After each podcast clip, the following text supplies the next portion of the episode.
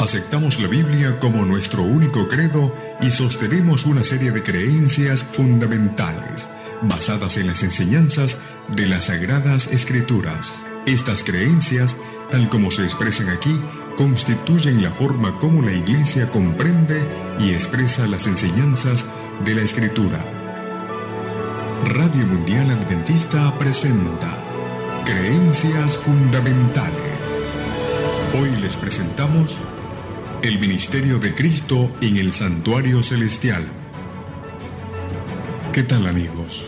Te saluda tu amigo Rodrigo Josué Rivas. Es un gran gusto el poder hablarte de temas que contribuyen para tu crecimiento mental y espiritual. La gracia de Dios sea contigo y tu familia. Bienvenidos al estudio Creencias Fundamentales. Escuchemos música que alaba y glorifica a Dios.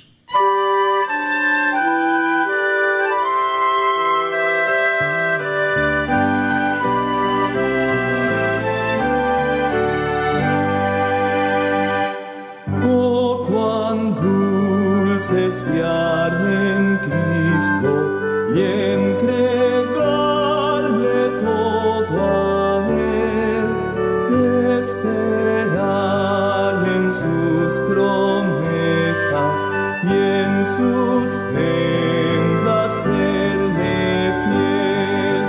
Cristo, Cristo, cuánto te amo, tu poder probar. Cristo, puro y santo, siempre quiero fiar en ti. Es muy dulce fiar en Cristo y cumplir su voluntad, sin dudar de su palabra, siempre andando en la verdad. Cristo, Cristo, cuánto te amo, tu poder probaste en mí. Cristo, Cristo, puro y santo, siempre quiero fiar en ti. Siempre quiero fiar en Cristo, mi precioso Salvador, que en la vida y en la muerte me sostiene con su amor.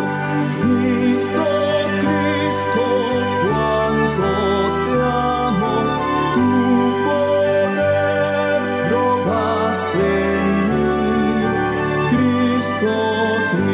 puro y santo, siempre quiero fiar en ti.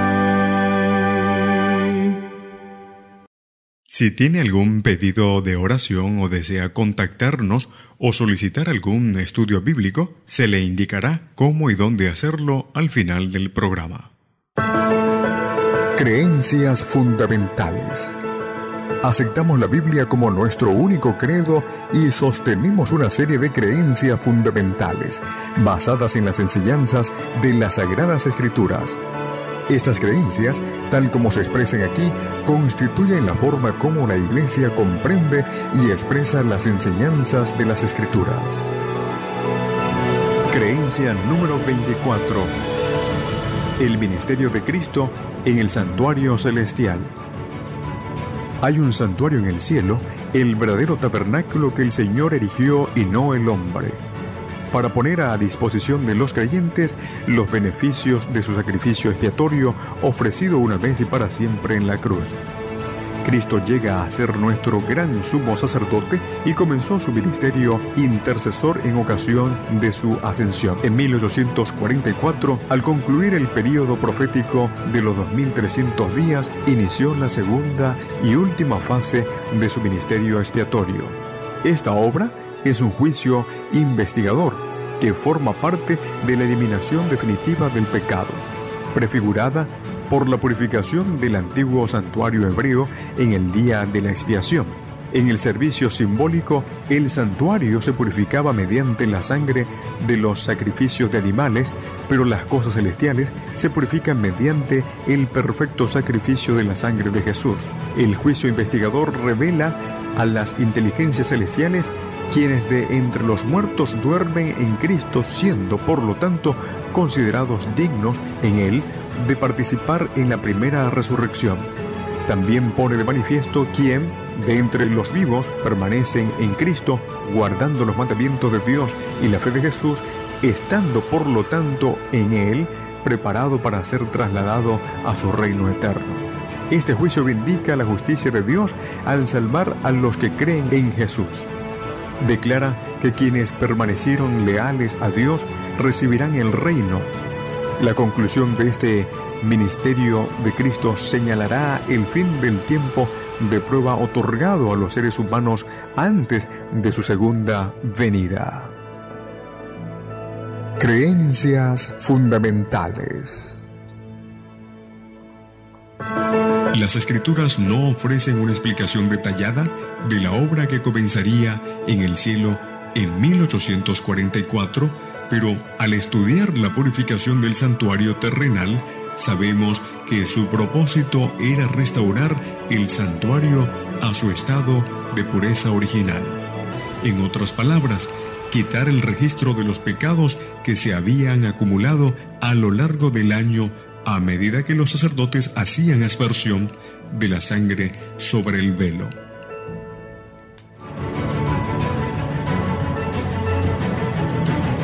Y estamos de vuelta en su programa Creencias Fundamentales, hoy con la creencia fundamental número 24, el ministerio de Cristo en el santuario celestial.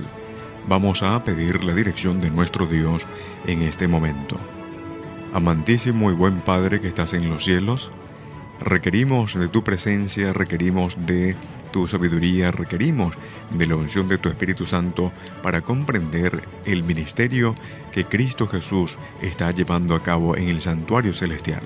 Permite que toda esta verdad pueda estar clara para nosotros en esta oportunidad. Te lo suplicamos y agradecemos en el nombre de Cristo Jesús. Amén y amén.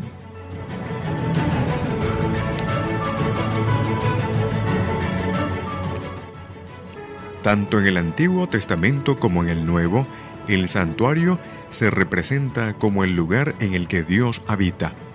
A veces se menciona el santuario terrenal, otras veces el celestial. El salmista escribió: «Porque miró el Señor desde lo alto de su santuario, Jehová miró desde los cielos a la tierra», dice el Salmo 102, el verso 19. Habacuc agregó, en el capítulo 2, el verso 20, «Jehová está en su santo templo, calle delante de él toda la tierra». En el Nuevo Testamento se hace referencia repetidamente al santuario que está en el cielo. El libro de Hebreos se refiere a este como el verdadero tabernáculo, dice capítulo 8, el verso 2, y como el más amplio y más perfecto tabernáculo, dice el capítulo 9, el verso 11. A Jesús se lo representa sirviendo en él como sumo sacerdote, dice el capítulo 8, el verso 1 y 2. En visión, Juan, el discípulo amado, vio el arca, el altar dorado allí y el incensario en el templo celestial. Eso dice Apocalipsis capítulo 11, el verso 19 y el capítulo 8, el verso 3 al 5. También vio seres que servían a Dios en el templo, según lo dice Apocalipsis capítulo 7, el verso 15. Ángeles que salían del templo y el humo que llenaba el lugar, dice el capítulo 14, el verso 15, el capítulo 15, el verso 5 al 8. En una escena posterior, escuchó una gran voz del templo, dice el libro de Apocalipsis capítulo 16, el verso 1 y el verso 17. Para comprender mejor lo relacionado con el santuario celestial y la obra que Jesús lleva a cabo en él como nuestro sumo sacerdote, es conveniente que consideremos el santuario terrenal, que construyó Moisés de acuerdo con el modelo que el Señor le mostró, como dice el libro de Éxodo capítulo 25 en los versos 8, 9 y 40. El santuario celestial es, por supuesto, superior en todo sentido al terrenal. Es el más amplio y más perfecto tabernáculo, como dice el apóstol Pablo en Hebreos. Del mismo modo, el ministerio de Cristo es superior en todo con respecto al de los sacerdotes terrenales. El libro de Hebreos recalca esto reiteradamente, pero parece claro que el diseño general de los dos santuarios es similar y que los servicios del santuario terrenal debían revelar verdades esenciales acerca del celestial. Vamos a la pausa y al regresar seguimos con más de este tu espacio, Creencias Fundamentales.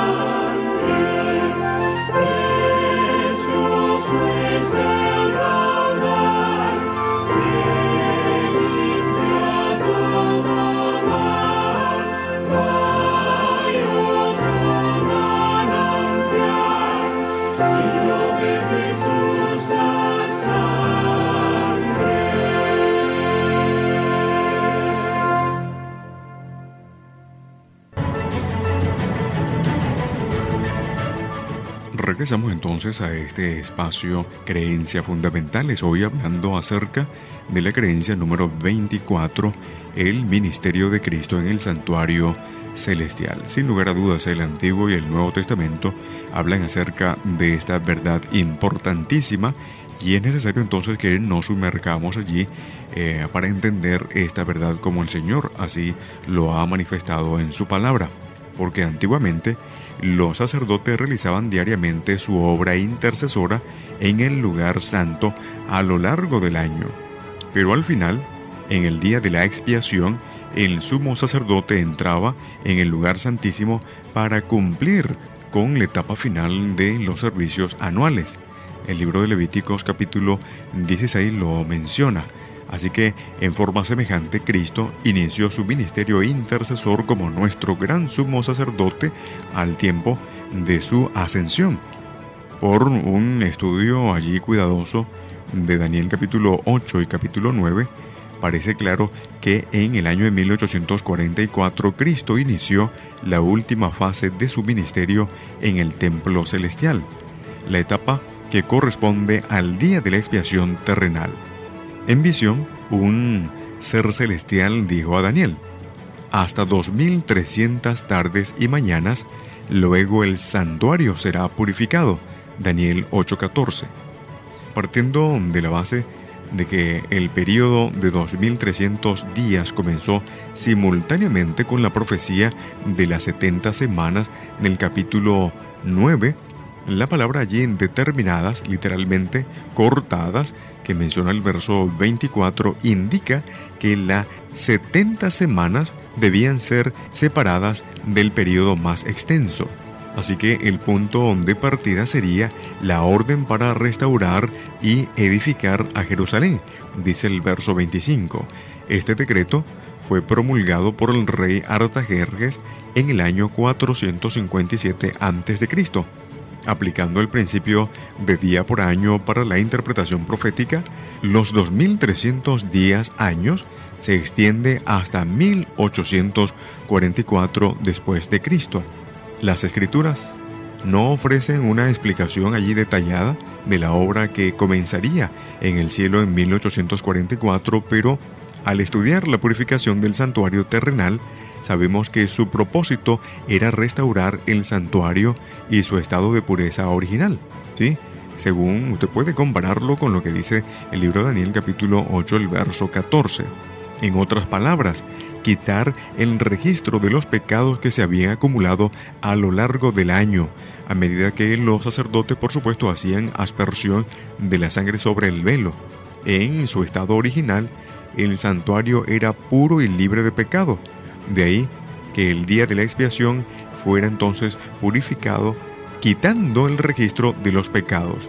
Usando el simbolismo del día de la expiación, el autor de Hebreos declara que mientras fue necesario que las figuras de las cosas celestiales, es decir, el santuario terrenal, fuese purificado con la sangre de los animales sacrificados, las cosas celestiales mismas son purificadas con mejores sacrificios que estos, dice el capítulo 9, el verso 23, una referencia evidente a la muerte de Jesús en la cruz. Pero continuaremos hablando de ello al regresar de la pausa musical.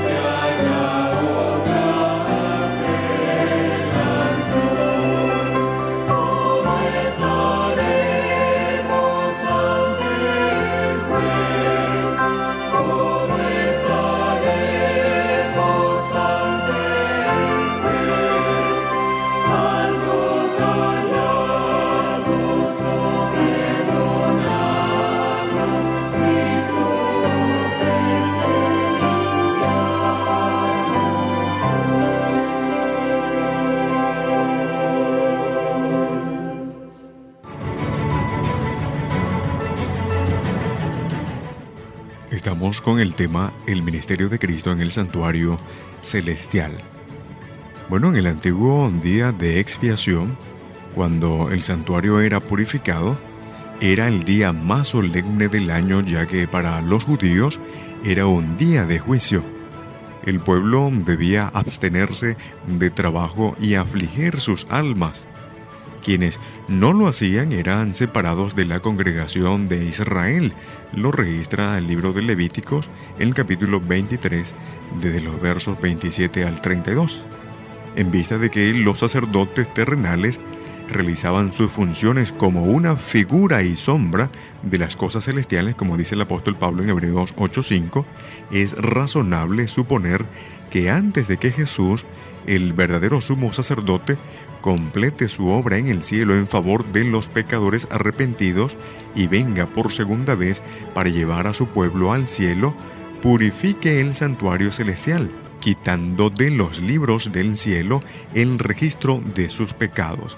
Esta obra, que implica separar a sus verdaderos seguidores de los que simplemente hacen profesión de cristianismo, es a veces denominada también el juicio investigador. Así que la expresión juicio investigador no aparece en la Biblia, pero se mencionan todos los elementos de un juicio: los nombres de los acusados, los libros de registro, el juez, los ángeles ayudantes, una sentencia, etc. Usted puede verlo allí en secciones como el libro de Daniel capítulo 7, puede encontrarlo en Éxodo capítulo 32, Apocalipsis capítulo 3, Apocalipsis capítulo 20 y capítulo 22, así como también en Filipenses capítulo 4, el verso 3. Así que esta obra de juicio debe ser completada antes de que Jesús regrese a la tierra, puesto que cuando lo haga será para retribución y distribuir sus recompensas a cada uno, ¿sí? Como usted puede compararlo allí con lo que dice el libro de Apocalipsis capítulo 22, el verso 12, y Romanos capítulo 2, el versículo 5 al 11. Por cuanto la purificación del santuario celestial implica entonces un juicio y, según Daniel 8:14, debía comenzar al final de los 2300 años. El mensaje proclamado por el primer ángel de Apocalipsis 14 tiene especial significación e importancia hoy. Temed a Dios y dadle gloria, porque la hora de su juicio ha llegado, dice el verso 7 del capítulo 14 de Apocalipsis. Así que la solemnidad de este tiempo de juicio no puede exagerarse, puesto que cuando el tribunal celestial termine su obra, Jesús vendrá y llevará con él al cielo a los que guardan los mandamientos de Dios y la fe de Jesús, como lo dice el verso 12. Cuando es correctamente comprendida, la doctrina del santuario celestial es una piedra fundamental de la fe cristiana. Exalta a Cristo viviente como nuestro gran sumo sacerdote y abogado. Deja en claro que la ley de los 10 mandamientos es la norma por la cual se juzgará el carácter. Vela que el periodo actual de la historia es singular y solemne. Demuestra que Dios es justo y misericordioso en la forma en que trata a los seres creados y también resuelve el problema del pecado. Debido a esta obra llevada a cabo en el santuario celestial, toda pregunta, duda, reserva sobre el Señor y cómo ha tratado a Satanás será disipada, y los redimidos se unirán en el cántico de la gloriosa antífona. Grandes y maravillosas son tus obras, Señor Dios Todopoderoso, justo y verdaderos son tus caminos, Rey de los santos. Suplicamos al Señor usted pueda entender tan importante labor que se está realizando en este tiempo, en nuestro favor, el momento perfecto para ir delante de la presencia del Señor y colocar nuestras vidas es ahora. No demore. El Señor está pronto a terminar esa labor en el cielo. Hemos finalizado por hoy lo que creemos del ministerio de Cristo en el santuario celestial. El Dios de los cielos te bendiga grande, poderosa y abundantemente. Aceptamos la Biblia como nuestro único credo y sostenemos una serie de creencias fundamentales basadas en las enseñanzas de las Sagradas Escrituras. Estas creencias, tal como se expresan aquí, constituyen la forma como la Iglesia comprende y expresa las enseñanzas de la Escritura. Radio Mundial Adventista presentó Creencias Fundamentales.